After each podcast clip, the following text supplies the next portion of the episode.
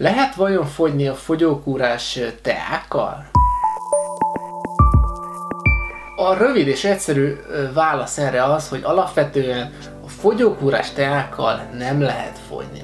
Sajnos ennek az az oka, hogy alapvetően nincs olyan ital, amivel, amit ha megiszol, csak annak eredményeképpen tudnál valamennyit fogyni.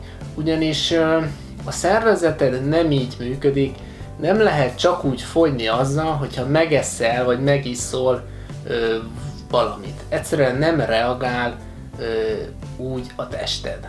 A másik ok, hogy ö, alapvetően a fogyókúrás teák azok, ö, azok olyan ö, módszerrel úgymond adják le a kilókat, hogy vízhajtó anyagokat ö, tartalmaznak, ami azt jelenti, hogy nem a zsírból fogsz alapvetően fogyni, már ha ez bekövet ö, kezne, hanem egyszerűen a víz fog távozni a szervezetedből, és ezáltal érhetsz el akár 2-3 kilót.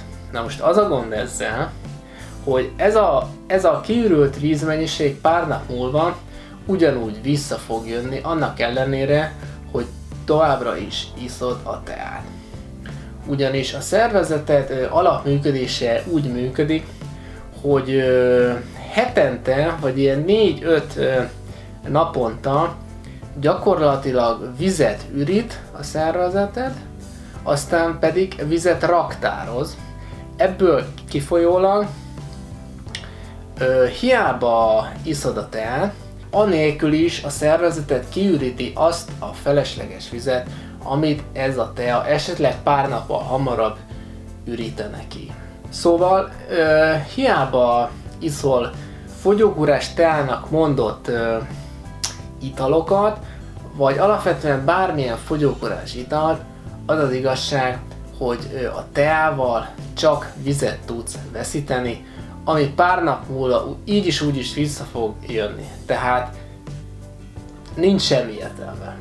A nap kérdése pedig az, hogy te milyen fogyókorás teát próbáltál már, és értél -e vele bármilyen eredményt? Esetleg visszajöttek később a leadott kilóid?